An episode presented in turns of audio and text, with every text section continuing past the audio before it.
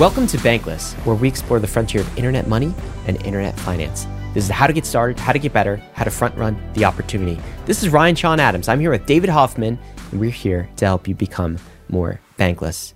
Guys, notable venture capitalist Chris Dixon on the podcast today. He wrote down his mental model for understanding crypto in a new book called Read, Write, Own. It'll be out today or tomorrow. It's an absolutely fantastic overview to understand crypto. There's really two lenses to explain crypto to people. I think there's first the money lens. We've covered that in episodes that we've done with Lyn Alden and others.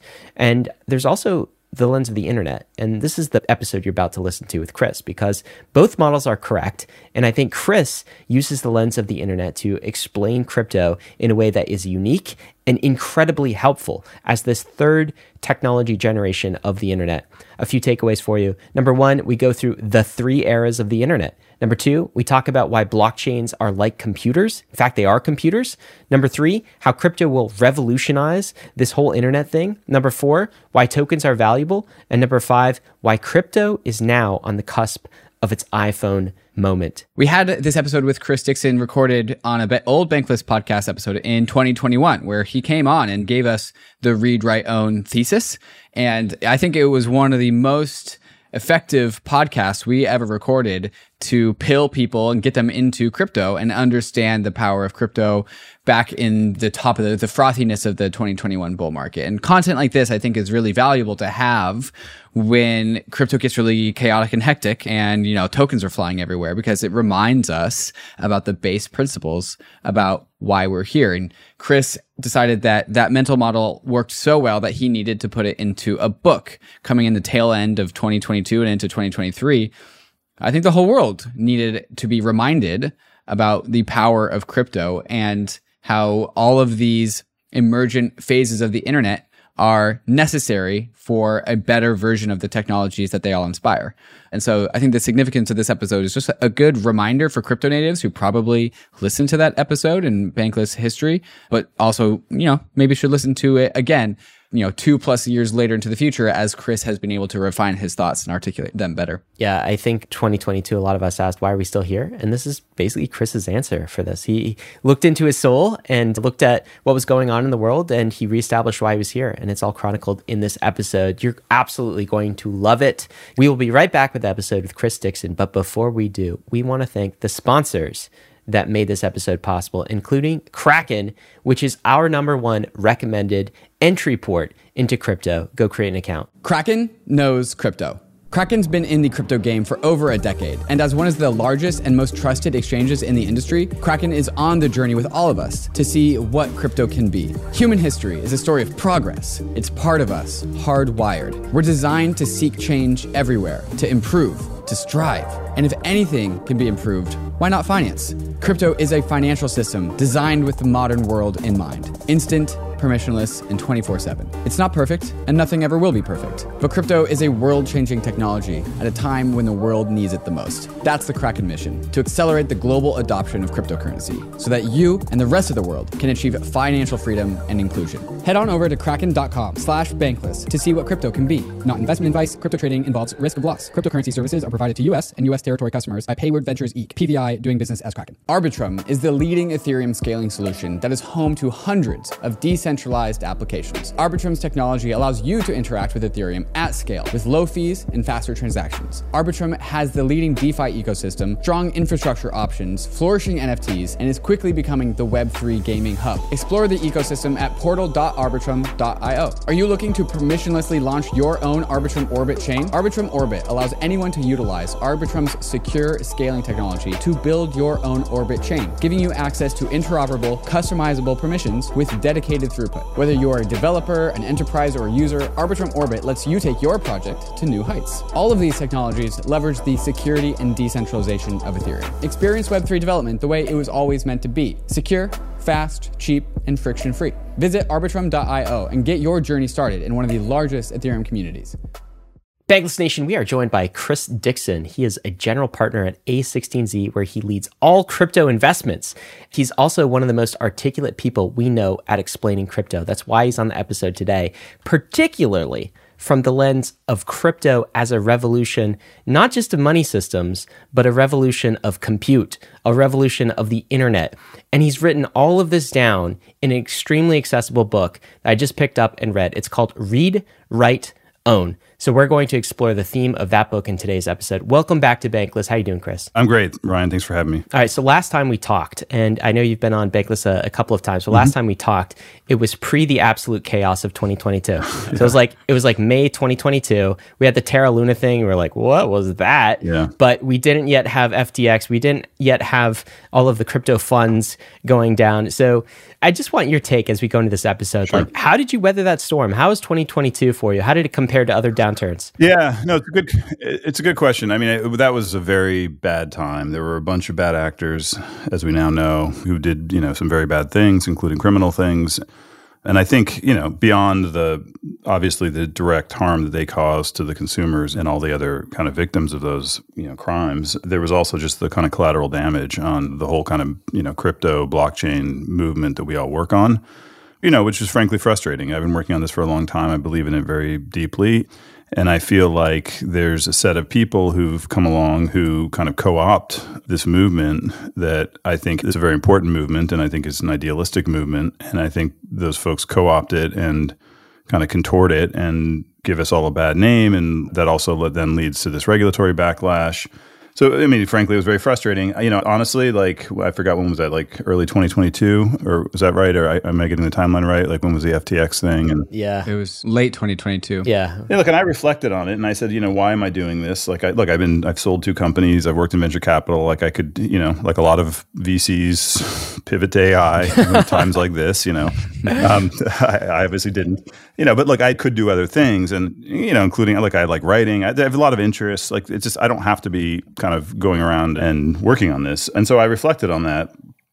And, you know, what kept coming back to me was this idea that kind of the gap between what I saw, the potential I saw for this movement, I think you guys see this. I think others that we work with, like in our portfolio, see this. The gap that I saw and sort of the public image was just so incredibly wide. Mm. You know, and I guess in my negative moments, I kind of saw that as frustrating. But then I tried to flip it around and be optimistic and say, you know what, that's actually an incredible opportunity. How often in one's career do you get the opportunity to close that gap? Right. And so I said, you know, instead of sitting here and kind of feeling sorry for myself or whatever, I'm going to write a book. And so that was, you know, middle of 2022, I set out to do that. You know, I also did it because I wanted to test myself because I think, you know, I think it's Richard Feynman who has that great quote you know, if you can't explain it to a, you know, a 10 year old, you don't really understand it. I, I'm butchering the quote, but like, I do believe that. Like, you know, it's common in this space to kind of, I think, use crutch words like decentralization. I mean, that's a real word, but people often use it as a way to kind of skip over explaining the details, right? Or we say things like, "Hey, the casino bootstraps the you know utility," but like, well, how does that actually work, right? Like, what are the details? And like explain it to. So what I said to myself is, what would be an interesting challenge to sort of imagine, let's say a, a friend of mine said, imagine a smart high school student, you know, who doesn't have any background in technology, but they're you know open minded and smart. And can you explain from kind of first principles why this is an important movement? You know, how it works, how it will evolve, why it should matter. You know, why shouldn't it be banned? Right? Why is this societally beneficial? Right? And so for me, it was, I think, a multiple kind of motivations. Like one was to challenge myself. Like, can I really prove this to myself? You know, writing things, you know, Jeff Bezos, I think, talks about this that the reason they don't allow PowerPoints and you're forced to write things kind of discursively in memo form is that it forces you to really think and fill in the gaps, right? And so for me, partly it was frankly just like a personal exercise. Like, can I do this and fill in all the gaps? But it was also, I kind of flipped it around and like, this is an incredible opportunity because, you know, I have the opportunity to, to write a book that helps kind of take something that I think of as probably, I think there's two really important tech movements happening right now AI and blockchain, crypto. And AI, I think, is very well understood. You know, I talk about this in the book. I think there's what I call inside out and outside in technologies, which we can talk about later. But but essentially, it's a technology coming from the establishment, and it's well understood. Like everyone gets the idea that if you have like a super smart robot, like, you know, it could be useful. Whereas you know, blockchains and crypto are not understood. And so I sort of flipped it around in my mind. I said, you know, this is a really interesting opportunity to do that. So I, I, you know, like I have my day job, although, you know, in downturns that does slow down somewhat.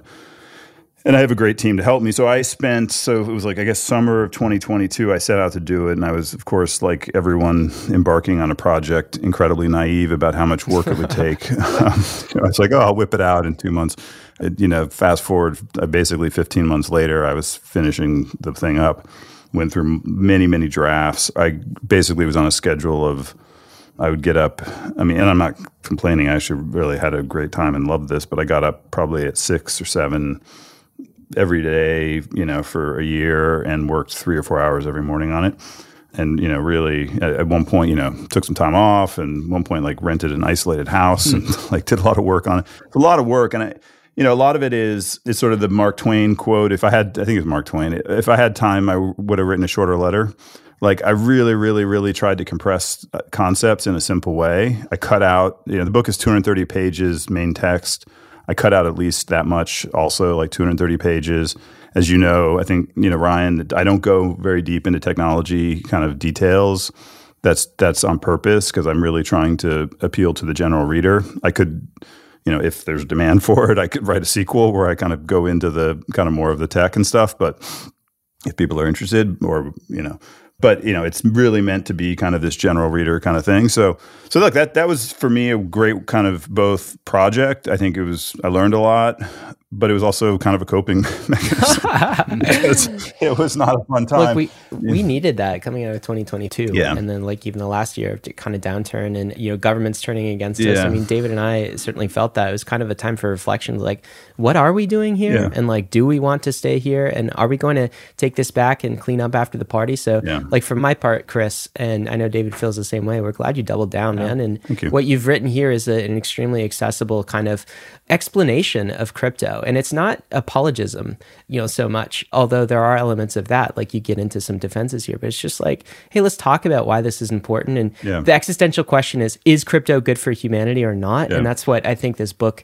tries to answer so chris why don't we just dive right in yeah. because i want to make this an episode where like people can send their friends to Great and their family too when they're like what are you doing in crypto? Like in that industry of scams i mean we got a lot of that yeah. in 2023 and, was, by the way if i could add ryan i mean that's yeah, really what i want the book to be is i do think there's value for folks like you. I mean you guys are deep in the space. You know a lot you know you know a lot more than this in the book. I do hope that there are mental models and ways of explaining that are appealing to folks like you. And by the way i wrote the book very deliberately in sort of three to four page kind of blog post like chunks. So, like for example, you guys might skip the blockchain section, but might find some of the other sections on you know there's a part on regulation a part on different applications so it's meant to be skippable just so you know but really the core audience what i really am hoping is it becomes the book that you give to your exactly what you're describing what you give to your friends and family to explain it right i've been going to dc a lot like i literally every meeting they're like what book should i read and I don't have a great answer. I mean, there's great books. I don't want to. There's great that, books. There's. I just want to say there's great books about crypto from a like monetary economic standpoint. Yes, so there's Lyn a lot. Alden they're very, created, like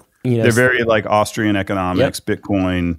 That's not and, what and DC like, wants to read. Hmm. well, and, and, look, and it's just it's honestly not. I come at it from a different perspective. I know you do. You yeah. I come at it more from the internet perspective.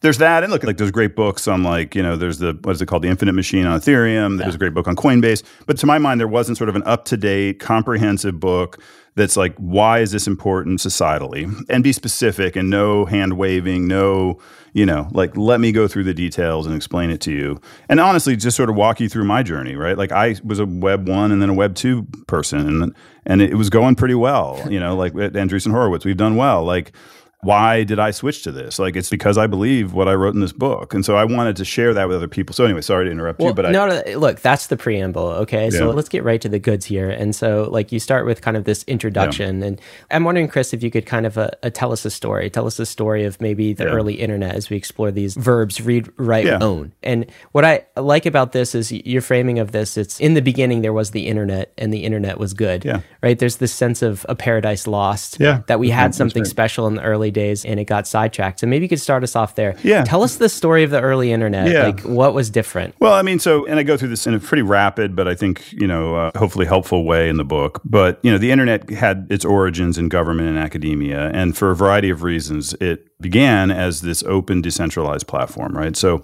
anyone could go and, for example, put up a website and you could create art or make a game or start a business. And the key feature was you owned that website and you had a direct relationship with your audience, right?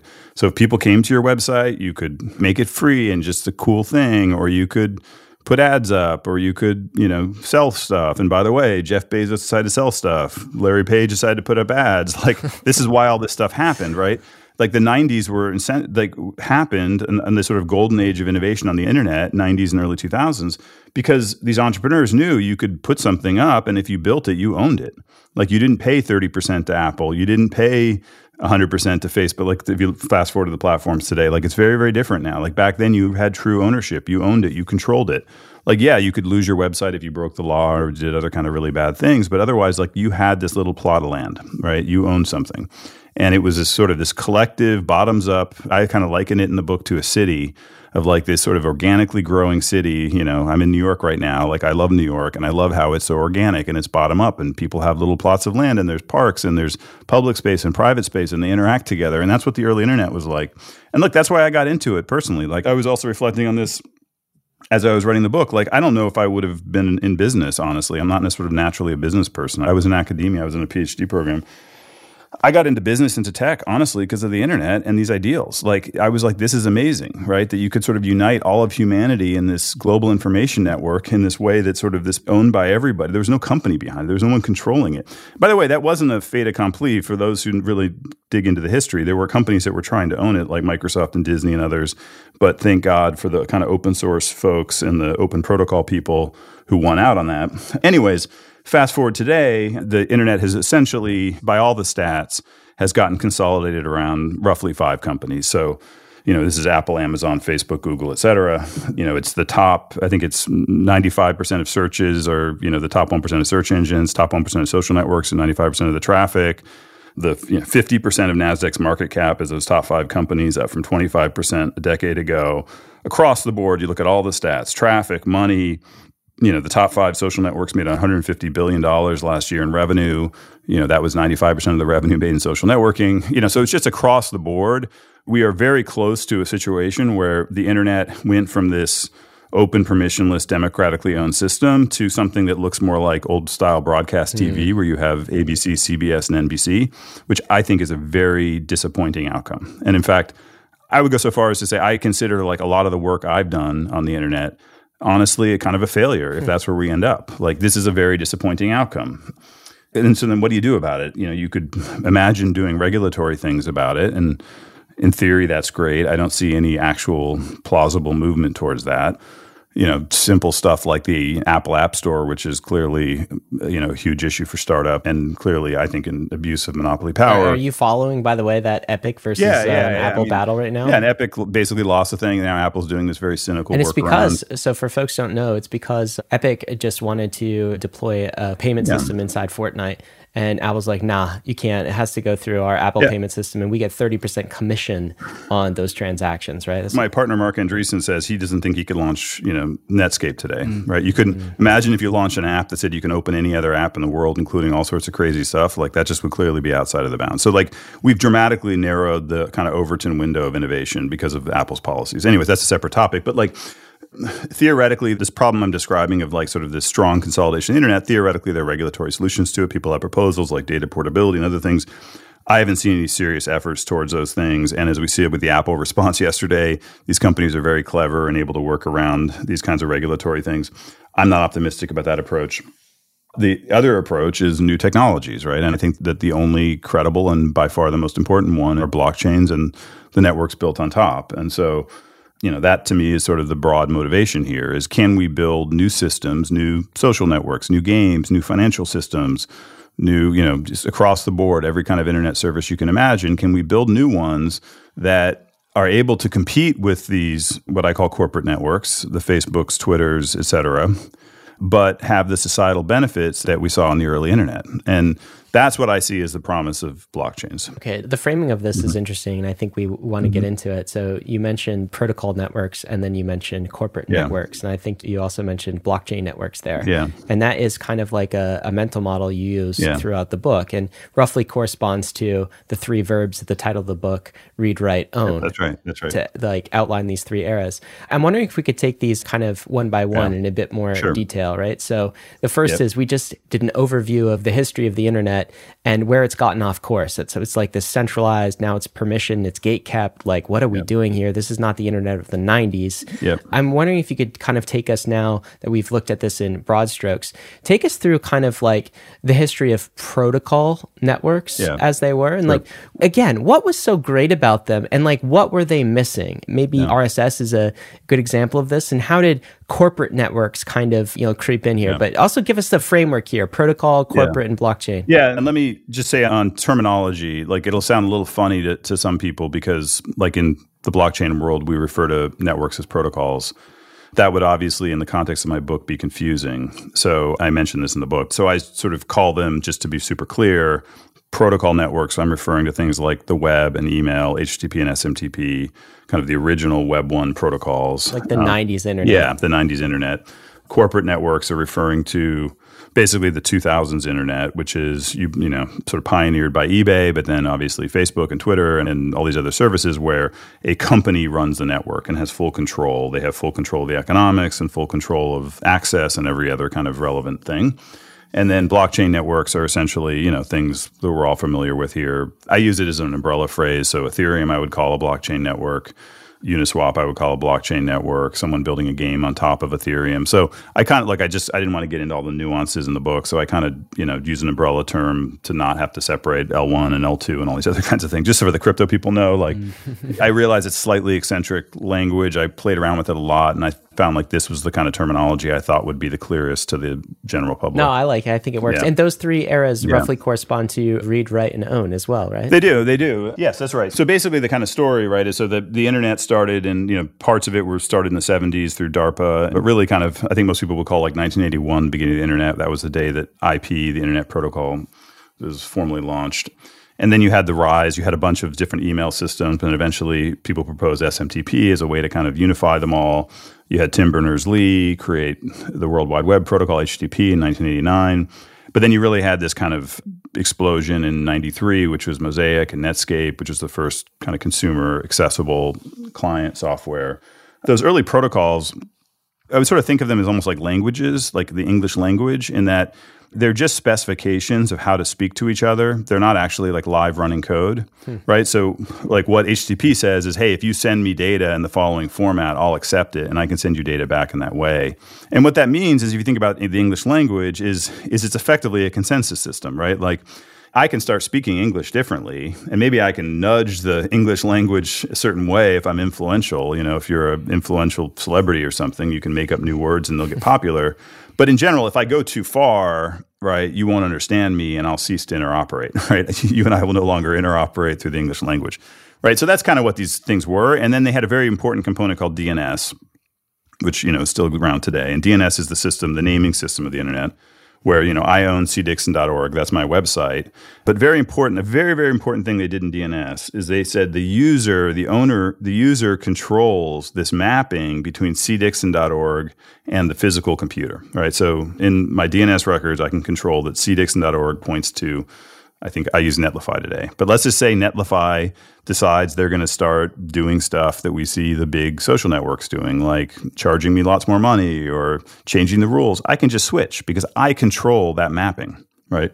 I own that domain, right? That was the key thing in the first year of the web was that names, which are your entry point, they're your digital avatar, right? You control it. And when I leave, and if I switch that name and leave Netlify, all of my networks stay in place. You can still email me. You can still find me in SEO. It all happens behind the scenes, right? So think of it today as like if I had C. Dixon on Twitter and I can say, you know what, I don't like Elon Musk. I'm going to switch my cdixon.twitter to some other service. I'm, you know, this, I'm being a little metaphorical here because it's sort of hard to imagine how it would work exactly. and I can keep all my followers, right? Like I can leave Twitter today and I can download my tweets, but I can't keep my following, and that's the thing that matters, right?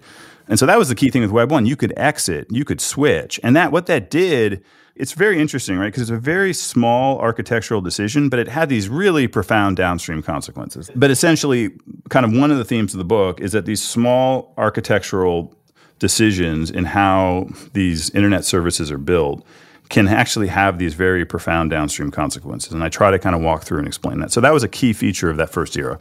The other key feature of that first era, that sort of 90s internet, is what I call skeuomorphic, right? And that's a word that kind of Apple pioneered and people have kind of, I guess, uh, ported it over to other use cases. But by skeuomorphic, I mean that a lot of early technologies, you know, when they're really radically new, people don't fully know how to embrace them fully. And so what they do is they kind of use, they kind of port over ideas from other forms of media. So, you know, when the first films came along, if you go watch the early films, it was essentially people would do a play and they would put a camera in front of it, uh, right? Because it hadn't yet established the grammar of filmmaking that you could have a close up and an establishing shot and like all these other kinds of things, right? Do you remember Yahoo in the like 1990s? It looked like Yellow Pages directory, basically. Yeah, no, exactly. They would literally model them after Yellow Pages. If you went like essentially the web in the 90s was a bunch of brochures, a brunt like shopping brochures you know, kind of flyers. It looked like if you go back and look at the like it was like magazines. Like it was essentially, and you could do some kind of inputting of stuff, but essentially it was a one way medium. Essentially, you were going to a search engine and looking up. You know, Abraham Lincoln's birthday, or how to buy this widget from some website, or something like this, right? And that's what a lot of people call it the read era because it's sort of an analogy to you know file systems and things of where it's like one way you can read only, you can consume information only. And so that kind of went along, you know, and then we had the internet crash, and then we had this sort of kind of bubbling resurgence. That's when I got into this. I was early 2000s, and I, I, was sort of really excited by essentially what I would call the native ideas of the internet, which was, hey, n- this is a brand new medium. You can do more than just put up brochures and magazines and other kinds of skeuomorphic things. Like, you know, what if we really leaned into the idea that it can be a two way medium? That anyone can not only be a consumer of information, but also a publisher, right? When I say we, by the way, that wasn't me. That was the movement. Like I was a small part of the movement. It was literally, by the way, called the Read Write movement. I mean, there were two names for it: Web two and Read Write. In fact, I, in the book, I cite a very prominent blog at the time. It was probably the bankless of the 2000s was Read Write was uh, readwriteweb.com. so I mean, so that would be like if we were sitting here then, it would be like Read Write would just be a thing. Everyone talked about it that way, right? Because that was the whole idea was like now we can make it a two way medium, right? And there was all this cool stuff happening. There was blogging and mashups they call. There's all these kind of neat things, and then you know, and then of course you had YouTube and Facebook and Twitter and a bunch of you know kind of serious entrepreneurs come in and they they kind of cobbled together a lot of the ideas made by the hackers and they made them more mainstream products and boom and then the iphone came along in 2007 and the next thing you know boom like the whole world's you know using their phone seven hours a day which is the latest stat you know one interesting question right is how come social networking kind of the read write web became controlled by these companies and led to the kind of consolidation of the internet instead of being built in sort of the same open protocol architecture of the first year of the web. And we have a very interesting case study, which is there was a very serious attempt to, to make those systems open, and it was RSS. And so RSS is essentially an open protocol that allows you to basically mimic, you know, you can build something like a TikTok or a Twitter or a Facebook kind of social networking. Of interest, by the way, podcast listeners, if you're consuming this on Apple Podcast, you are consuming yeah. an RSS feed. Yeah. And like an RSS is still around, but you know, and it's used by millions of people but it's not what it could have been. Like in my mind, what it could have been is it could have been we're all using RSS all day. We're using short video RSS instead of TikTok. Mm-hmm. We're using you know micro messaging RSS instead of Twitter. Like I'm a big fan of RSS for those. You know, like I'm not trying to sort of dis RSS. I mean, like podcasting is the only like yeah. use case that still remains. Podcasting, and, and then like kind of you know people like me and like other hardcore right. open tech people. But yeah, it's relatively niche compared to these big social networks. It didn't have to be. And in fact, I have the stats, you know, in there. It's like, you know, 2007, 8, it was a neck and neck horse race between RSS and, you know, t- for example, Twitter was sort of the most similar in functionality. And in fact, Twitter, I think of it as there was a real bait and switch that happened, which is all of these closed corporate networks marketed themselves as being kind of nodes in the RSS network. Mm-hmm. They all fully interoperated both in and outbound. And they said, hey, just, you know, when you write a blog post, instead of just putting it in your RSS feed, also post it on Twitter and it'll all interoperate, right? And in fact, if you go, I quote myself just one time in the book of my old blog. I used to blog about this stuff. I have actually went back and look. I have dozens of blog posts arguing with people, and I'm like, guys, we shouldn't believe this. They're going to do bait switch. I cited one. Uh, I don't know if you remember that part, Ryan, but there's one part. I don't normally cite myself in the book, but this one part it was relevant, and it wasn't because I thought they were Machiavellian. I just understood how venture capital and business models work. Right. I mean, I think they're all good. By the way, I should say across the board. I think I know a lot of people that work with these Web two companies. I generally like them and think they're good people. I'm critiquing the system here.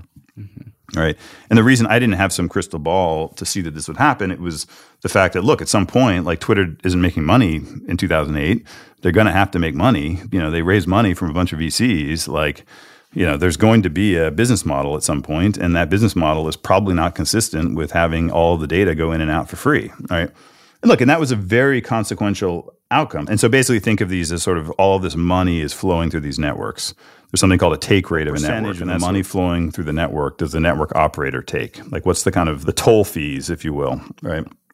And so, for example, with credit cards, it's two and a half percent, rough two to three percent, right? So that's if you buy something, two to three percent is kind of going to a set of different people who are operating the network. You know, I think eBay is eight percent. You know, a bunch of kind of physical good things are in that ballpark of ten percent. Apple App Store is thirty percent. Social networks are outside of YouTube are 100%.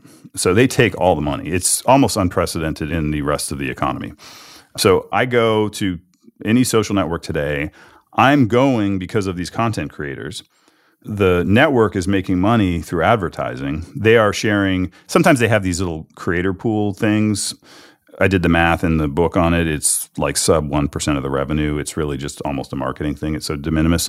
But essentially, I wake up in the morning, I go to TikTok, I view these creators. These creators are working on this stuff.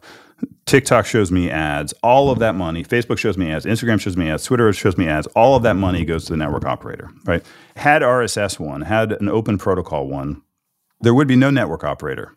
That money would go to the edges of the network, right? So we're talking about a $150 billion swing in value due to which architecture of network won that use case of that era of the internet. These have very big economic consequences, right? And that's just one category. I mean, I'm not even talking about, I know you guys like to focus on finance and things. You can go through each category of sort of internet services, and there's a lot, a lot, a lot of money at stake. And a lot of it depends on how you build, architect these networks, right?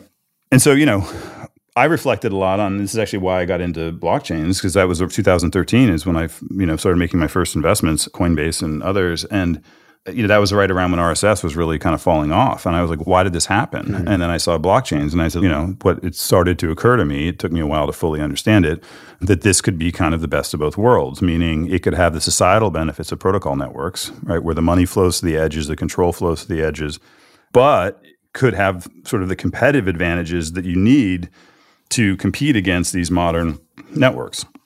Because look, I mean, the reality is RSS lost, and there have been 50 other attempts to create new protocols, at least 50 credible. I go through, I list a bunch of them in the book.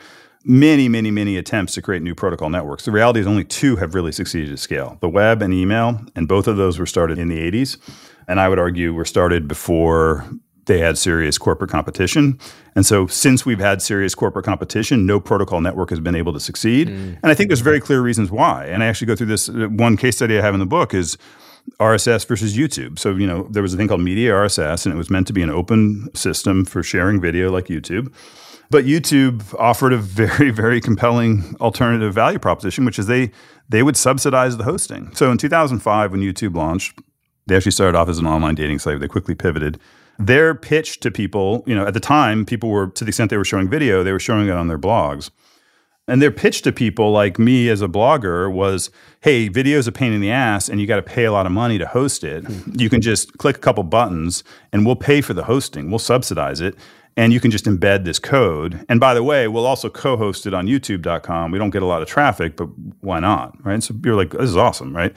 And then do I want to do that or do I want to do media RSS where it's this thing I got to, you know, configure it, I got to buy a domain and then I got to pay my own hosting costs, right? So like by the way, this happened with Twitter and Facebook. Why did all these social networks raise many, many, many billions of dollars before they went public? A lot of it is subsidization. They subsidize hosting costs, they subsidize all sorts. This is the major strategy of web 2. Subsidize, subsidize, subsidize to cost many, many billions of dollars. That's just one example of why I think things like RSS had no chance. They were like this ragtag group of developers with no money to subsidize. So you look at blockchains and you're like, wait, you can design systems with low take rates. You can design systems where the value and control goes to the edges. And you have things like tokens that let you do things like subsidize, right? That let you actually compete in a level playing field.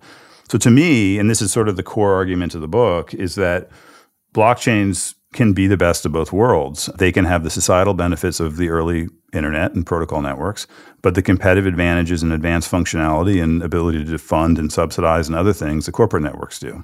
Right. And so it's really kind of this beautiful mixture of these two things. And look, I saw that and just sort of said, this is, I mean, to me, this is sort of, you know, in my tech career, one of sort of five amazing, beautiful ideas I've seen and just was like, this is clearly the right answer. By the way, what are the other four so we can see the yeah. magnitude of the fifth? I, just sort of made up. The, okay. uh, I mean, the, the, thing I described for sure, the the internet itself. Mm. I would say, yeah, I would say the you know the internet itself. Look, I'm very much from this. Like, I grew up on Unix.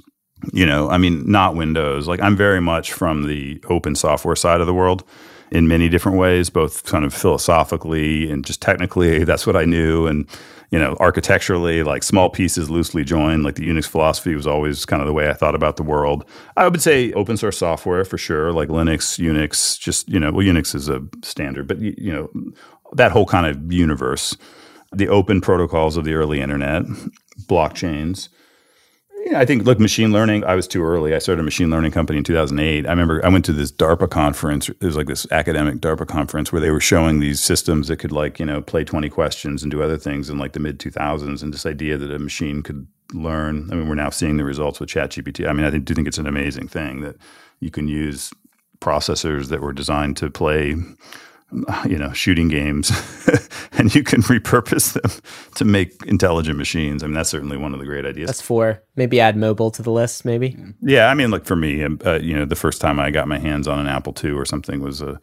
You know the the clouds parted and the, you know the, the angels sang and it was a wonderful moment. I don't know. That's more of a, a personal a personal story but yeah, like certainly, it's certainly, I think it's certainly up there. And and look, and then going back to our earlier conversation, I think it's really wildly misunderstood. And I'm not trying to blame the audience or the readers. I think a lot of it, why it's misunderstood, is it's the fault of the industry.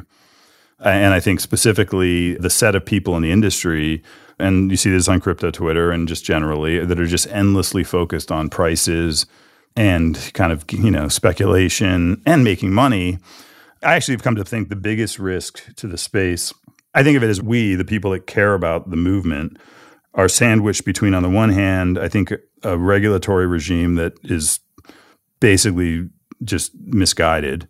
And on the other hand, a set of people who are just interested in speculating and I think are crowding out and frustrating a lot of the good people. I think the crazy thing about the regulation is I think that the regulation they're doing actually promotes the speculation and hurts the real use cases. I could talk about that. I mean, so for example, Dogecoin is highly legal, but if you do Dogecoin and then try to actually give it utility, that's when you trip up securities laws. It's, it's just so true. It's this insane kind of approach to it. But um, anyway, so just to be clear, like I think the onus is on us, and I think the industry to fix this and explain it.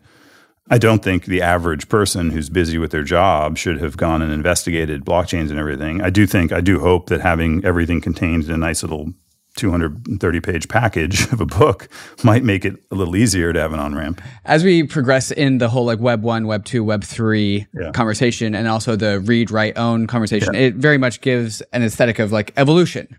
Like we're layering on new abilities onto the internet. Yeah. And as a result, the internet expresses itself uniquely based off of the skills, the abilities that we have during the particular phase of the internet. Yeah. And so like, you know, own doesn't imply not having read and write, right? It's like a new skill on top. oh, top. yeah, no, for sure. No, no, definitely it's additive. Yeah, yeah, it's definitely right. additive. But also at the same time, the blockchain world, we're not trying to take all of the properties and the characteristics of corporate networks into our future internet. Like we are actually intentionally trying to leave some of the properties behind. So while it is like an evolution, a, a progression of the skill tree of the internet, yeah. we are also not totally taking everything with us. Do you have a mental model for us for as we develop more abilities, as the internet grows in sophistication, each one of these abilities is layered on the others, yeah. but we're also leaving some properties behind. How should we think about like understanding this arc? Yeah, that's a really interesting question.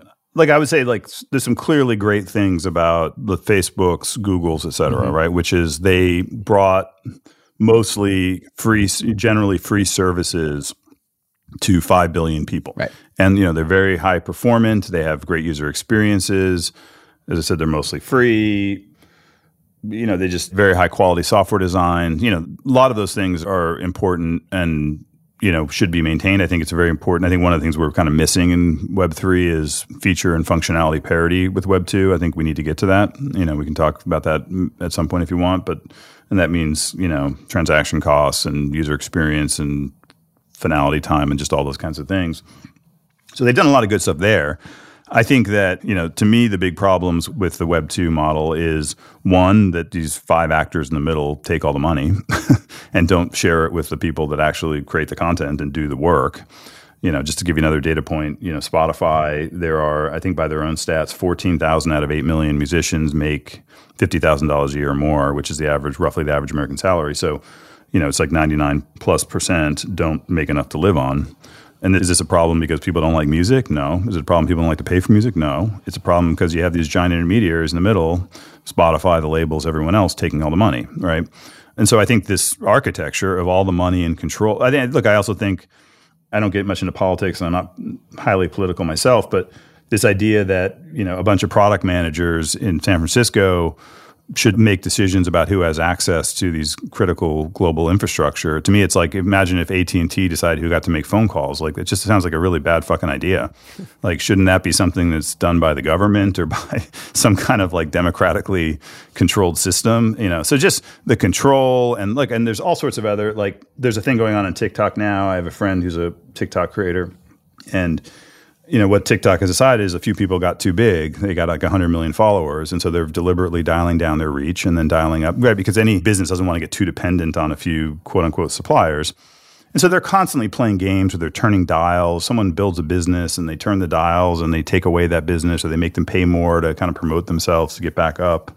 You know, a lot of the social networks. I think the next wave we're about to see now is basically you can't link out from social networks. We're already seeing this somewhat on Twitter and Facebook. Mm-hmm. They're trying to keep you there like completely siloed in those networks. So if you link out just a web link, like if I tweet something right now and I say, hey, and you know, click here to learn more, that tweet will get demoted. And that happens on most social networks now. And I think that will accelerate and you'll basically end up with these five silos that don't link out as an example. And so anyways, to me, all these things should be these are very important decisions about how our online lives are structured and controlled, and they should not be controlled by five companies. They should be controlled by communities, the way the f- first year of the web was. So that part we definitely got to get rid of. I think. Right. What we shouldn't lose is the wonderful user experiences. You know, ideally, you know, very low cost or free or you know, freemium or whatever the model might be for these things. Keep the internet accessible. Like more people have internet access now than access to running water. I think that's a testament to the amazing success of these free services. A lot of it, by the way, is due to open source software. The fact that all software is essentially free today. You can get an Android phone for $10 because all the software is free. It's Linux. We don't want to lose that. Right. Like it's very important to keep, you know, the internet accessible. But I think all of these essentially the way the money and the power is is allocated is just right. is just horribly wrong. And look, it's going to get more and more acute and people are going to figure it out. And by the way, AI is going to accelerate this. I'm a big fan of AI. I'm very excited about it but it's a centralizing technology. It rewards companies with big stockpiles of data, capital, and compute.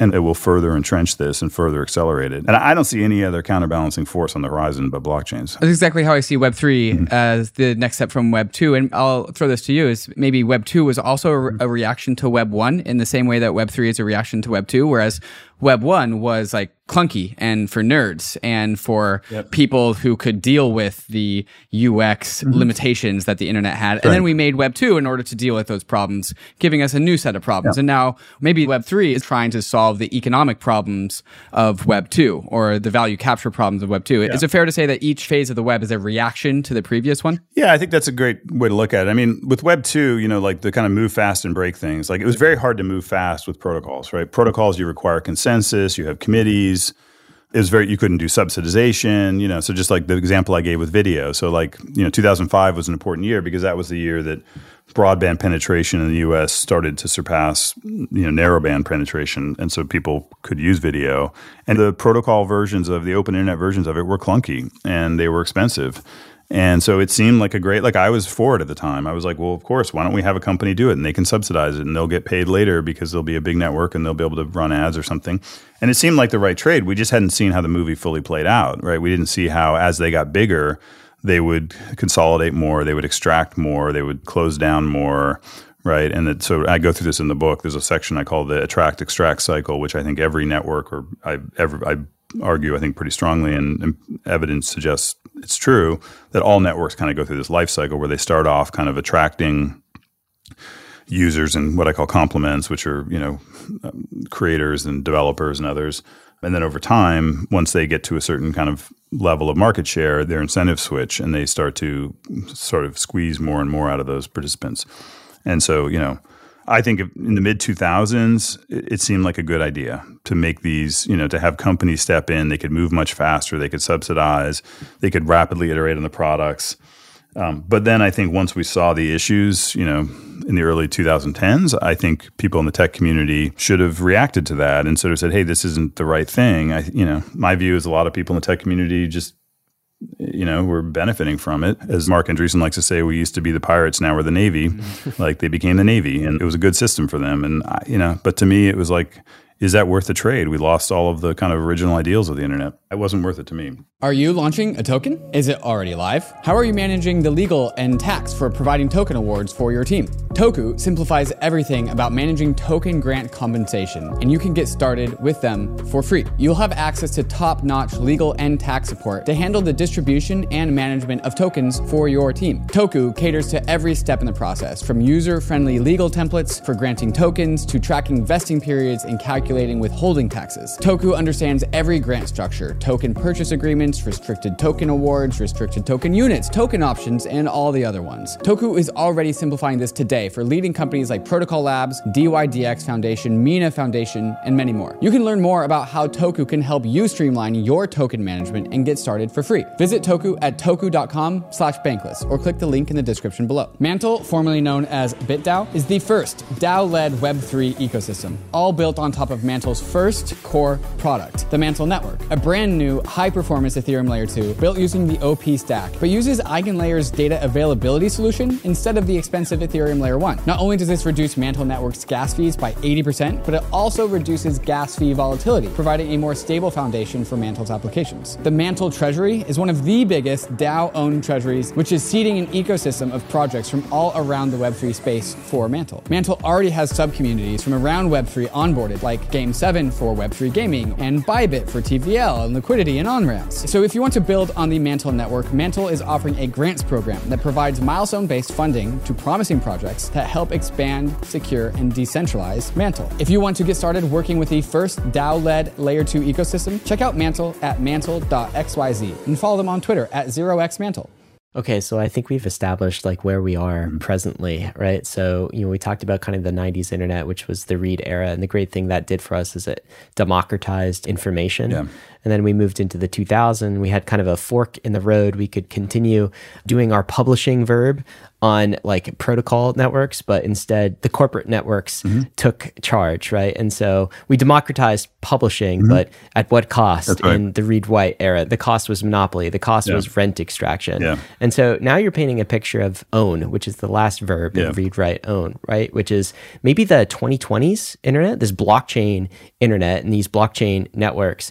And your model for blockchains and networks and tokens, all of these things is different, I think, than some other people's, right? Some some people talk about kind of a general ledger and all of these things. I think you would agree to that. But your main model, it seems to me, Chris, is this is a new type of computer.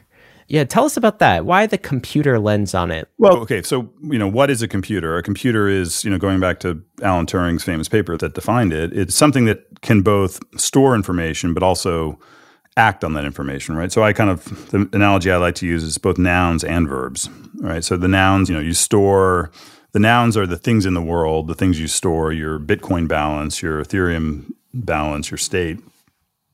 And the verbs are the code that let you operate on that, right? That's what a computer, you know, so you look at your iPhone, you have a, the two main things, right? The processor, which is the thing that processes the verbs, and then the hard drive, which is the storage, right?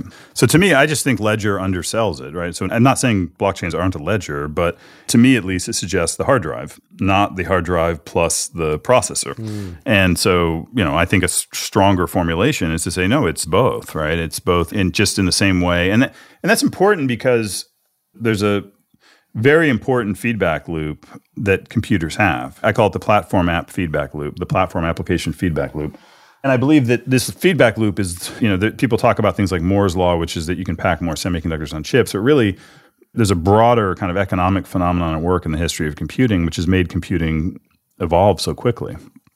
And so, if you take a look at your iPhone as an example, my iPhone today that I have is much better than the iPhone I had in 2007, but also the apps have gotten much better, right? And those two things have mutually reinforced each other, right? So the first iPhone came out, and then somebody created like a fun game that got popular, and that sold more iPhones, and that gave Apple more money to make the phone better, and the camera got better. And then someone created Instagram, and then Instagram took advantage of the camera.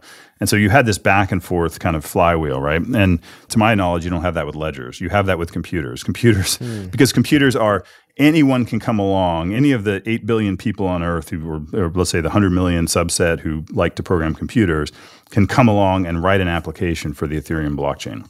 And one of those applications might become popular. And if it becomes popular, that puts more money back into the Ethereum world. That indirectly lets Ethereum get better. That in turn gives people the ability to write more apps. And so you get these flywheel feedback loops with computers that I don't think you get with ledgers. I just think ledgers undersells it. I'm not saying it's not a ledger. Sure, you can store balances like a ledger on an Ethereum blockchain or a Bitcoin blockchain or you know almost any blockchain. But you know the fact that you can write arbitrary code and write arbitrary apps to me makes a much more accurate term as a you know as a computer. Uh, now, by the way, people think computer they, they think of a physical computer. I mean, we've had virtual computers for decades. I mean, so VMware is this huge company that built on virtual computers a computer is defined both historically and you know whether it's Alan Turing or just the usage of the word before that through its functional properties, not its physical properties, right? So, like, of course, Ethereum is not a computer in the sense that you go pick it up and it's a physical device, but it's a computer in function, right? It's a set of computers networked together that come together and you know every block do a state transition and change the state according to computer code which is exactly what a computer does right? So the interface that the end user or the developer interacts with is a computing interface, even if it's sort of at a layer of abstraction above the actual physical devices. The other thing I find with this analogy where maybe tech people get thrown off is that they look at this and they're like, that's your computer, yeah. you know, 15 transactions per second. What are you even talking about? Yeah. Look, if you're an employee at Google, you see the world through the lens of let's optimize performance. How can we pack more performance into the CPU or the GPU or the storage or the networking, right? Blockchains are designed in many ways to limit the power of those companies and specifically one of the things you can do with a blockchain, I mean, the, what I describe a blockchain as is a computer that can make commitments. So you can say, I can write code in a blockchain that says, I, you know, internet service, am never going to go take your data and do bad stuff with it. Okay people at Google like the fact that they have a 35 page privacy policy, which nobody reads, which they can change at will and do whatever the hell they want with your data. That's the state of the internet today. the state of the internet today, like the assurances that you have from internet companies, it's the most absurd system in the world. Is you get these pop ups that have literally 50 page legal agreements, which I bet you nobody in the world has actually read, nor could read, nor could understand that you click I agree to, and then you hand over all of the power for these companies to do whatever they want. So somebody who's sitting in that position, like someone at Google or Meta, and they say like this is how we interact with users. This is how we make promises to users these 50 page legal agreements that we unilaterally control and no one understands. Why would they want a computer that undermines that power? Right? So like look it's a trade-off. Yes blockchains have worse performance. Like you pay for the consensus right? These properties that we like, that this group here speaking likes about blockchains, that they can make strong commitments, that they can guarantee digital ownership, that you can create, you know, tokens and other kinds of things like that, does come at a cost. And that cost is performance generally. But if you believe that there's value in having internet services that can make strong commitments to users and can't just sort of arbitrarily control how all the money flows, the data flows, and everything else, that that may be a trade-off worth making. Right. So these computers that can make commitments, mm-hmm. they're different than other computers. Like they uh, aren't great at a lot of things. Maybe they're not as good as kind of at the read and write, yeah. for, but they're really damn good at the own verb. That's right. Because ownership is basically a commitment, and that's their superpower is this last ownership piece. I'm wondering if you could talk a little bit about tokens here, Chris. Yeah. So you start this chapter on tokens, which are basically an expression of ownership on a blockchain computer. And you talk about this difference between single player and multiplayer technologies, right? Yeah. The idea that tokens are maybe a social technology in the way that Yeah. money is a social technology. Say more about that. Yeah, so you know, single player technologies are technologies where you know a simple way to think of it: if you were stuck on a desert island, you know, would you want to have a flashlight? It would be pretty useful, probably, or a lighter or something like this, right? Those are single player technologies. Would you want to have money on a desert island? Like that would seem kind of silly because if you're the only person there, like how are you going to spend it? It's a social technology, right? It has value to the extent of the role it plays in social interactions, and so tokens are very much social technologies, right? If I make a blockchain and I'm the only user of it and I'm the only one who has tokens and there's no other users, like it's just utterly pointless, which by the way is why these sort of private blockchains, these corporate blockchains never really made sense because it was essentially, you know, taking a multiplayer technology and making it single player mode. Yeah, so tokens are very much multiplayer technology. And specifically the way I think of tokens is they are a kind of a way to simplify and encapsulate a very a kind of complex idea in a very simple package. And encapsulation is a very important concept in software and the internet. And so, like to me, the canonical example would be a website. So you think about the early vision of the internet, and you know, if you're Tim Berners Lee, you're saying, okay, I want to have this giant ocean of information, and anyone can contribute to that ocean. Like, how the hell do you keep that organized? How is that not just total chaotic mess? Well, we'll have this simple thing called a website, and the website you know you can go anyone can go and put up that website and then we'll have this method by which you can connect the websites together through links right we take that for granted today but that was a very profound insight profound simplifying insight that made this very very ambitious you know kind of what could have been an overwhelmingly complex idea into something understandable and tractable and so, in the same way, you know, what we're, what we're kind of proposing today is imagine an internet where people can own objects in the way they do in the physical world. So, I own, you know, this laptop I'm using. I own my house. You know, I may own a piece of clothing. I own, you know, whatever you might own, right? And, and today on the internet, you don't. Oh, you may own your domain name. You basically don't own anything else. You, everything else is owned by maybe your email address. Everything else is owned by these big corporate services. They can take away, you know, you have I'm C Dixon at Twitter. They can take that away from me at any time for any reason. I they can take away my audience. They can, you know, the virtual goods in the games I have. They can d- take it away, or the game goes away, or whatever it might be. So what to me, what tokens are is a way similar to the website, a way of encapsulating ownership. So a token is the atomic unit of ownership in this blockchain world. And therefore, it's a very general concept. And you can have tokens that are, you know, the, the kind of broad breakdown, of course, is fungible and non fungible. Fungible, they're interchangeable for one another, like money or something.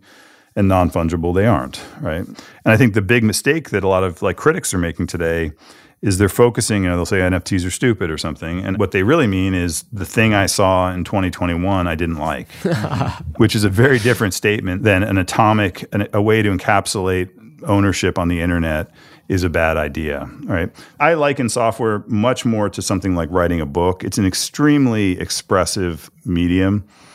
I think the phrase software engineering throws people off. They think of it like bridge building. Software is as expressive as, you know, C++ or you know, Python is as expressive as the English language, and this is you know something that philosophers, and mathematicians have talked about. You can basically they're you know Turing complete languages, or you know really anything you can imagine and think about, you can design in software. And so you know when people invent these new primitives like a website or a token, a very dangerous trap to fall into is to confuse early embodiments of that with the actual possibilities of the technology because software is so expressive. It's sort of like saying, you know, a new genre of books comes along and, you know, the first science fiction book comes out and you didn't like it and you're like, science fiction is stupid. And you're really just like shorting humanity. Even more broadly, you might be saying like all books are stupid because you read one like book you didn't Yeah, like. no, exactly, exactly. I mean, like the way I think of it is like the. I mean, this is like the, I think a core thing about the business I do and like venture capital is like we're long humanity, right? If like if you if you have these open computing platforms and that five billion people can. You know, like when people say something like there'll never be a popular blockchain app, to me that's like saying there'll never be a great novel about a whale. like it's just a bad. It's, you're just betting against humanity. Like there's a lot of really, really smart, creative people, and it's a really, really, really malleable plastic medium, right? It's an art form. And in this art form, when you introduce these new genres and primitive, in some ways you can look at blockchains as like a new genre. It's like someone just invented mm. mystery novels or science fiction or whatever. I'm using obviously analogies, but like, of course there's going to be a lot of, it's going to cattle, it's going to excite really uh, creative people and they're going to come up with some great stuff. I've seen this throughout my career where people are like, they're like, oh, this category will never work. And it's like, you're basically saying, no, there's some genius won't come along in this incredibly powerful medium and put the pieces together in an interesting way. Like you're, you're saying this entire idea maze, which you haven't explored because nobody's explored it because it's this really vast and interesting maze has no treasure in it. Mm-hmm. Like I'll take the other side of that bet every time. And so that's, you know, the same with tokens. Like tokens is just this massive unlock of this new idea maze we don't really know exactly where it's going to go, but certainly don't confuse there, look, granted, there was some dumb stuff done. I mean, look, there's dumb stuff done with tokens. And by the way, I've been on the internet my whole career. There's been dumb shit on the internet my whole career. I mean, I mean, it's dumb stuff that's been on the internet. Like, like this idea that like there's dumb crypto stuff, therefore crypto is stupid. Like, welcome to the internet, my friend. Like, like if it's like, I, I don't even know where to begin to tell you all the dumb stuff I've seen being on like boards and other things with, involved with internet companies. So, I mean, look, it's just the nature of putting five billion people together and you know in chaos and everything else as you get but you got to look through the kind of accidental trappings of how things arrive. I remember early social media I, like i've been on twitter since all these things since the very beginning and i remember you know all these mocking news articles and things about these nerds in silicon valley talking about what they had for lunch why do i want to know you had a burrito for lunch? And like a lot of it was that kind of silly stuff or whatever and just we were fucking around and fighting over text, whatever. I don't know what was going on, but it was mostly silly. But you had to look beyond that. Like what it really was was this is a new global protocol for micro messaging, right? It just so happened that the early people were doing X, Y, and Z with it. It happened that the early NFTs did X, Y, and Z with them. And some were interesting and some were not interesting and some were stupid and, you know, et cetera. But you got to look through that and say, what is it fundamentally? And fundamentally, what it is is a token is the atomic unit of ownership in the same way that the website was for Web one, the post, the social post, was sort of this encapsulating way to to make publishing something that was kind of able to be grokked by mainstream people, and tokens sort of nicely package ownership. And now we're in this phase where developers and creative people are exploring that idea maze. And to me, this is the really exciting time. Is we're going to have a number of years where we're seeing like kind of all the different unlocks and creative ideas that people come up with when you have this really powerful new primitive. Yeah, Chris, I remember being in 2021 when me and Ryan started Bankless, and we were just so focused on DeFi, finance. Yeah. We're going to reconstruct the financial system, which I, of course is still on the table. But yeah. really, what happened in 2021 was NFTs came and took over, and it was actually more artistic yeah. and creative and cultural expressions that really took Ethereum and crypto at large mainstream. I think if you came into crypto at that time, or really any time in crypto, you'll come in and you'll notice that there are pockets of tribes everywhere. and yeah. tribes come in so many different flavors and different communities with, you know, that look different because they have different like profile pictures on. And something I learned is like, oh, like if crypto is going to go mainstream, it's going to go mainstream because of some sort of social technology that it unlocks. And I think if you go back to every single phase of the web, both in Web 2 and Web 1, that was also true.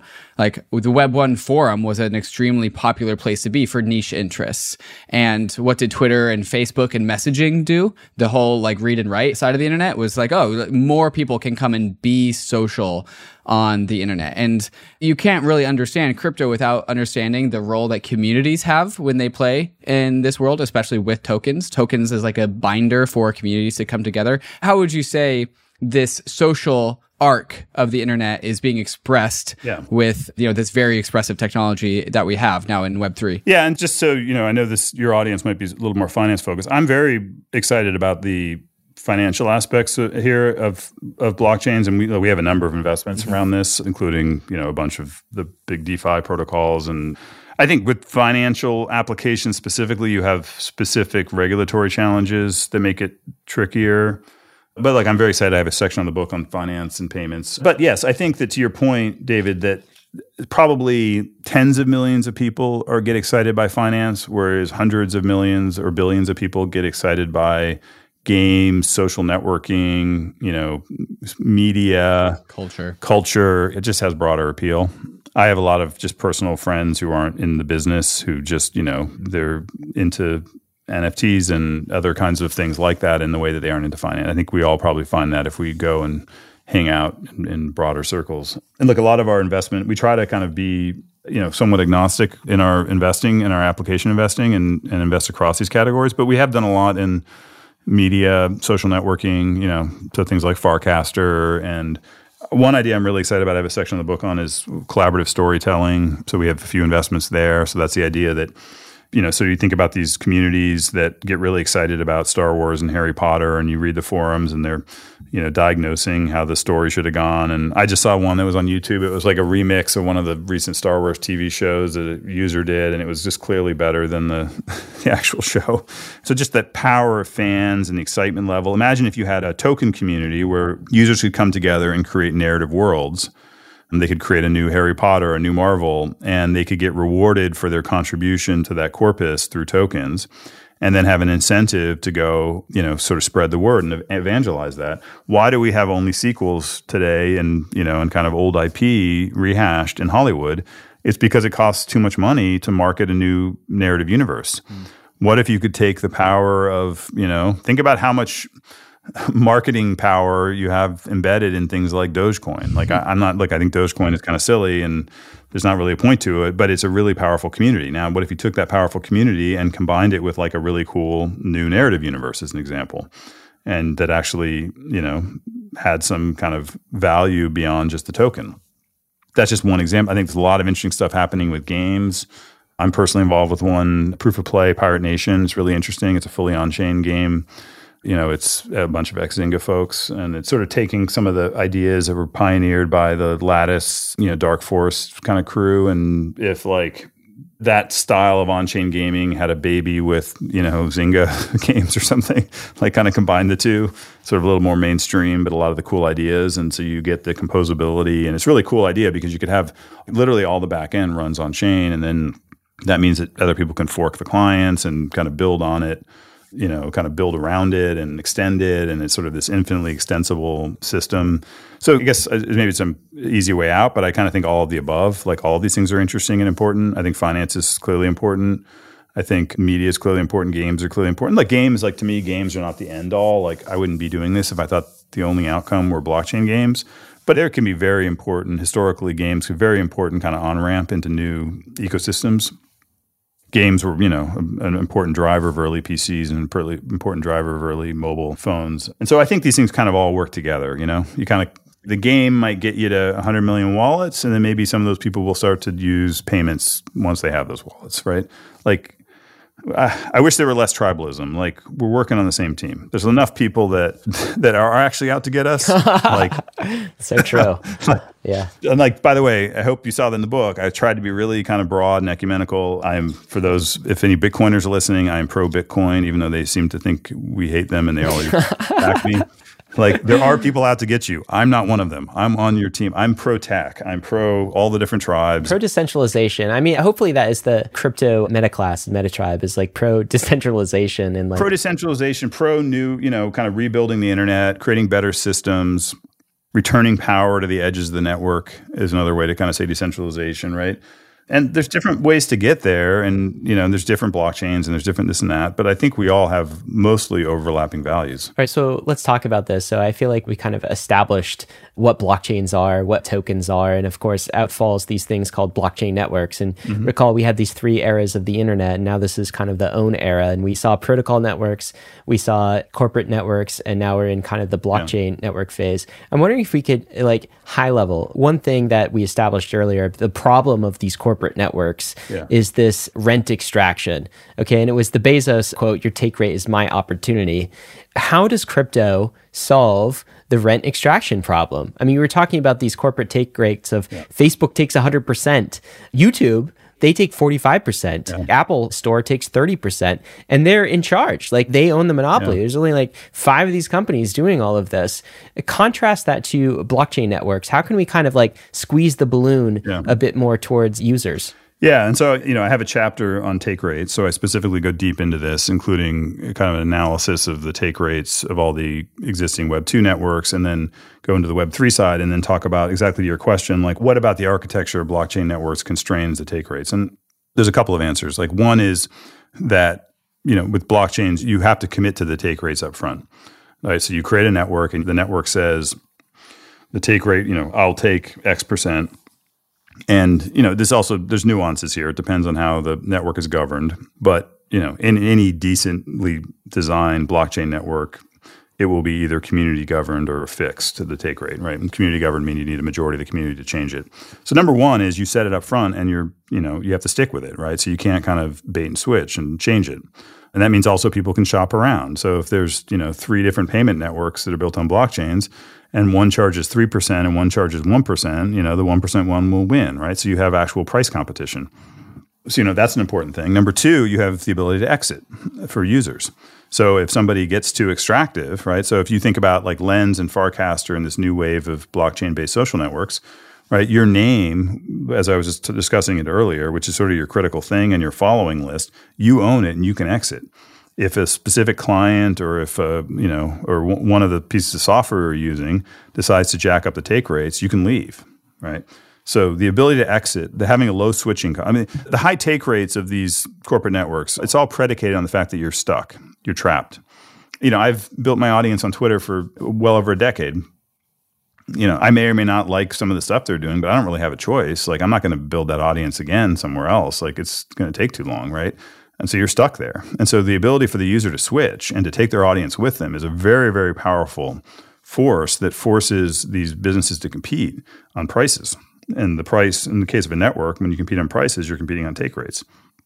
I go through and through a few other things. I kind of go through a list of them of sort of these things that constrain the take rates in blockchain networks, and also just empirical. I have a couple charts that show empirically this is also the case. Yeah, I mean, some of those numbers from the charts, like yeah. OpenSea take rate is like two and a half percent, right? That's where you buy NFTs. Uniswap is like 0.3 percent. I mean, it depends on the pool, but around 0.3 percent, and yeah, and, Ethereum's even cheaper. And you can have things like Blur come along that compete with OpenSea, and they're able to because users can exit because all of the usernames, the NFTs they hold, those are all held on a blockchain, and they can switch.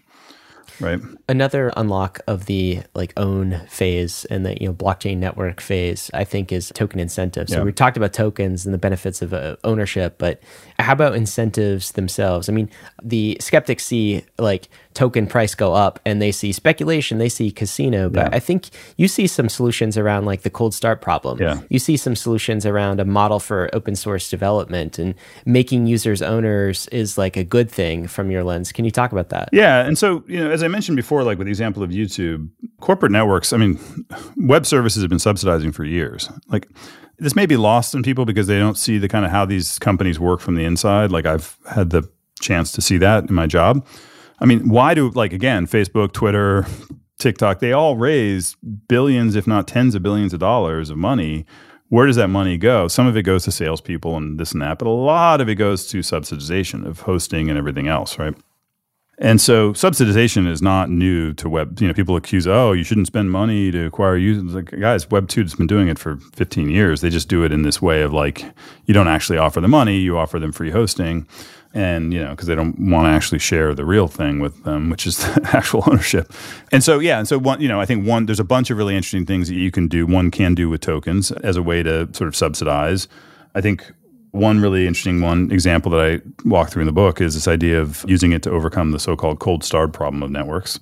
So the cold start problem is essentially networks once they're at scale, you have kind of the network effects working on your behalf. So think about a dating website or something.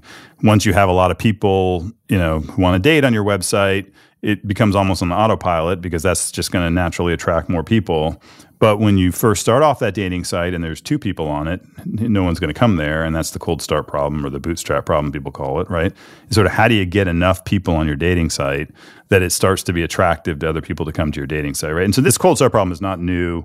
My partner Andrew Chen wrote a really good book on it that sort of goes through it. It's an old problem of creating networks. And a lot of networks that I think have been really valuable in the world have not gotten to scale because they've kind of gotten trapped in that cold start phase, right? So I think of it as like electric charging, you know, a community owned electric charging systems around the world would be useful for the world. But like, how do you get there, right? Maybe Tesla will do it. And, you know, Elon Musk is an N of one and maybe we'll pull it off. But like, you know, how do you do it? Another interesting example that I talk about in the book is community owned, you know, kind of grassroots telecom companies. So this is an idea I've been thinking about this idea for 20 something years I remember being visiting MIT once, and there was this thing called RoofNet, which was a bunch of students putting networking equipment on their on their roofs and building these mesh networks where they could get on the internet. You know, sort of like we would hop to one to another to another to get on the internet, and they wouldn't have to go through like Verizon or something. And it was this cool idea. And like, what if that spread virally? And in fact, the people that were working on that eventually created this company Meraki, which got by Cisco and then Samsara, anyways. So it was a cool idea. There was a similar attempt in New York City called, I think it was called Mesh NYC. There was a European company called Fon that tried to do it with Wi-Fi hubs. There's been a bunch of attempts. Like, how can you create kind of a community-owned, let's call it, you know, Verizon competitor, right? Which would have all these cool benefits, including the fact that you wouldn't have to, you know, pay all this money to these big kind of corporate gatekeepers. And so, you know, then you have this blockchain network called Helium that came along, which has basically done that using you know token incentives. And I, I would describe it as you know they're not there yet in terms of having succeeded as a global network, but I would say they've gotten half of the way there. So they've really used the token to successfully build the supply side of the network, the kind of the networking hubs. They're in the process now of trying to build up the demand side. But even getting halfway there in one of what I consider the most ambitious ideas, you know, kind of in the history of the internet, is an impressive achievement. And I think we're going to see more and more people think about ways to kind of take old networks. I think you could almost go through like old internet magazines and and look at all of the kind of cool ideas people had that didn't end up working and I bet you a lot of them with the right incentive systems might work now. You know, one thing where I see traditional investors still get caught up though is on kind of the, the value accrual of these tokens. So like you have like Warren Buffett called crypto rat poison, yeah, right? Yeah. You, like Michael Burry called it magic beans. Yeah. Um, but like from my perspective, I think tokens can be valued using like, totally traditional financial mechanisms. Yeah, I have a section on this, and it's like it's very like I think the only way to explain it is they simply just haven't done research because like Ethereum is a productive asset, which has a PE ratio, right. as you know. And so it's just like they literally don't. The, I've spoken to these people directly. Like a lot of people, they heard about Bitcoin like six years ago. Yeah. They read about it and they literally stopped doing research. I mean, I have to say, like, because they're just so clearly wrong. And the mainstream media does this too. Like, they just are so clearly wrong and they just keep saying it over and over. Yet, look, are there stupid tokens in the world? Yes. Does Bitcoin have cash flow? No like but it again it's software. It's a creative plastic medium. It's you know because you didn't like one mystery novel doesn't mean all mystery novels are bad okay? Like you have to actually go do work and look at what these things are. And many of these tokens are productive assets ethereum being the most obvious example. Like it literally generates cash flow. People pay to use the network and that cash flow indirectly goes to the token holders through the various mechanisms and you can value it by traditional financial methods. You, you can say, I think it's stupid. I don't like Ethereum. Okay. That's your feeling. But like, it's, you know, the same way you can say, I don't like a company or I don't like your house. I don't like your house. Fine. But I, my house charges rent and I, you know, make a capital I, asset, man. I'm sorry you have feelings about it. It's a capital asset. Like, look, that criticism is just so wrong that I just have to assume they are literally haven't done the work. And unfortunately, we live in a you know the, the sentiment against crypto is so negative today that you can get away with saying statements like that that are just clearly just frankly lazy and false. And so anyways you know i try to disabuse that myth in the book. I think people on that should just kind of do their own research about the different models for valuing various assets. Yeah. like one piece of controversy that seems to have stuck a little bit that, that you also address here is mm-hmm. some people have heard your lens on crypto and, and they're like yeah dixon crypto's a computer cool. That's not what we see. What we see is a casino you know, the speculation thing, they yeah. can't get their head wrapped around that. They can't get their mind wrapped around that being good for the world. And I would say in the industry, there's this polarity. I think you mentioned this earlier in the episode. Yeah. There's a notable VC firm who talked about crypto as like the casino on Mars. And you know, that raised some eyebrows. Yeah. What do you think about this? Are we a computer? Are we actually just trying to make a casino here in crypto? Yeah. So, look, like I would give the analogy to real estate, which is there are real estate speculators, obviously. There's people that trade real estate. There's real estate, you know, I don't know what financial products where you can speculate on real estate. But the reason we value ownership in real estate is not the speculation is a, is a side effect, right? The reason we we want people to like, for example, we value things like home ownership is home ownership is important to people from a you know, from a personal wealth point of view, it's important from a psychological point of view. It gives you satisfaction to raise your family in a home you own. It's important from an incentive point of view. You know, lots of studies show that people that own homes are more likely to improve their home, improve their community. There's a bunch of reasons why home ownership is valuable. As a byproduct of that, there is speculation around real estate. And the speculation does play a role. Like it provides liquidity. It makes it easier if you want to sell your house to know what the price is and like get the estimate and all these things because it's because there's active markets, right? So it plays a role, but it shouldn't be the main thing. It should be a side thing in my mind. And so I'm not anti people, you know, predicting Bitcoin if they want to invest in Bitcoin, it's going up or down or whatever they want to do. The same way with the stock market, I'm not. I don't lose. You know, I'm sure there's. Obviously, there's whole industries of people betting on stocks going up and down. But if that that's not the point of stocks. The point of stocks is to get money to companies to go build products, right? So I just think it's putting the cart before the horse. You know, eh, to think that the casino is the main thing, right? It, to me, speculation is a side effect. And by the way, I, I think you need guard, and you, you, know, historically we have, and I believe with crypto, you need guardrails around that speculation. You don't want that. There's a lot of ways that can go wrong. And we've learned that through you know hundreds of years of history, and there should be guardrails around it. But the problem right now, from a policy point of view, is they're kind of throwing the baby out with the bathwater, and they're saying that because there was speculation, let's ban digital ownership. Mm which is what is effectively going on. And that's just a really, and especially as I said, in a time when we now are very close to having five companies control the internet and digital ownership is really one of the only credible counterweights to that. That's just a really bad idea. So we really need to separate the two. And look, what I'm hoping in the book is to like obviously we've seen the bad side of crypto. Everyone's seen it very visibly with things like FTX. I'm trying to give lay out the positive vision. I'm, I'm sure there are other positive visions. This is my positive vision. This is a full, complete, comprehensive positive vision of the future of the internet that involves you know sort of blockchains at the core. And now it's out there, and people can critique it. And I'm looking forward to good faith. I'm sure there'll be a lot of bad faith critiques. I'm looking forward to good faith critiques and plan to respond to them and hope to learn from them. But that's kind of the point to me. By the way, I don't know these other VCs who talk about the casino as a bootstrap thing. I think they probably I haven't spoken to them about it. I think they probably kind of agree with me that in the end they are looking for the utility. So I don't know. I think it might just be more of a difference in phrasing. Thing. Yeah, and just maybe in phrasing and other things. So I, I think we probably all, a lot of us agree more than it might at first appear. So, Chris, this has been awesome. We've talked about the read era of the web, the write era, and now we're in this ownership era of the web. And it seems like it's a, a chance to reinvent the internet. And that's kind of what you're arguing. You say this in uh, one of your concluding chapters.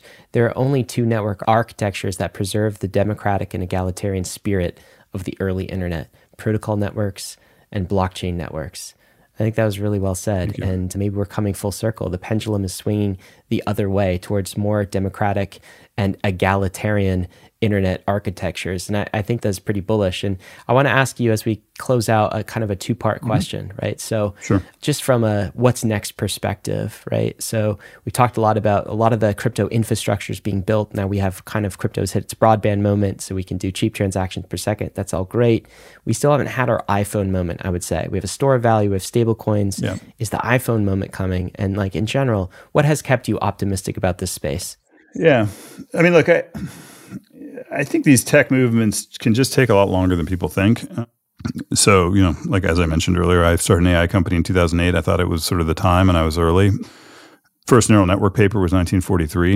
You know, Alan Turing wrote a paper in 1950 where I think he predicted, you know, AGI or something in a few decades. If you speak to longtime AI people or read history books, there's all these talk of like different AI summers and winters. There was a big investment bull run in the 80s. And then boom, you know, 2020, 20 was it 2023 ChatGPT, and that you know I think that was the iPhone moment. And if you look at that, you know, I mean, look, this is no way to diminish all of the amazing research work, the Transformers paper, the stuff that OpenAI did, but a lot of it, I think, is driven by you know fundamentally by GPUs, right? By Moore's law. Like a lot of you can go back in the history. You can smartphones like Steve Jobs is the greatest, I think, genius since Thomas Edison. By no means taking away from him, but like if you tracked the growth of processors and capacitive touchscreens and modems and things, like you would have seen that somewhere between 2007 and 2010 that like smartphones would go mainstream. Like the underlying tech gives you at least kind of error bars as to where something will probably happen. You know, it's like I remember reading a deep learning book a few years ago. It's the Ian Goodfellow deep learning book and it has a chart how many neurons in different types of animals, mm-hmm. right? And you could literally track out each year how fast GPUs get and how many neurons you could have in your neural network. and it was like roughly around 2023 24 whatever hmm. it's like you know you started getting the gpus that could get you know close to humans and or whatever some kind of much smarter animals so this is not to take away from any of the individual contributions but there is this sort of i think there's this infrastructure i'm somewhat of an infrastructure determinist maxi that like it really does matter how performant and how you know in the case of blockchains how expensive and usable and performant these things are and I think we're pretty close. I wouldn't say we're there yet. Like it still can be clunky. There's, you know, we need a lot of these 4844 and these upgrades and DA layer, kind of like cheaper storage, you know, bridges, the wallet experience. So I don't know if we're quite there infrastructure wise, but I think we're a year or two away or close to it. Like it's pretty close. It's getting a lot closer. I hesitate because I, you know, I think it's easier in tech to predict what happens and harder to predict exactly when it happens. Like at least I found that to be the case.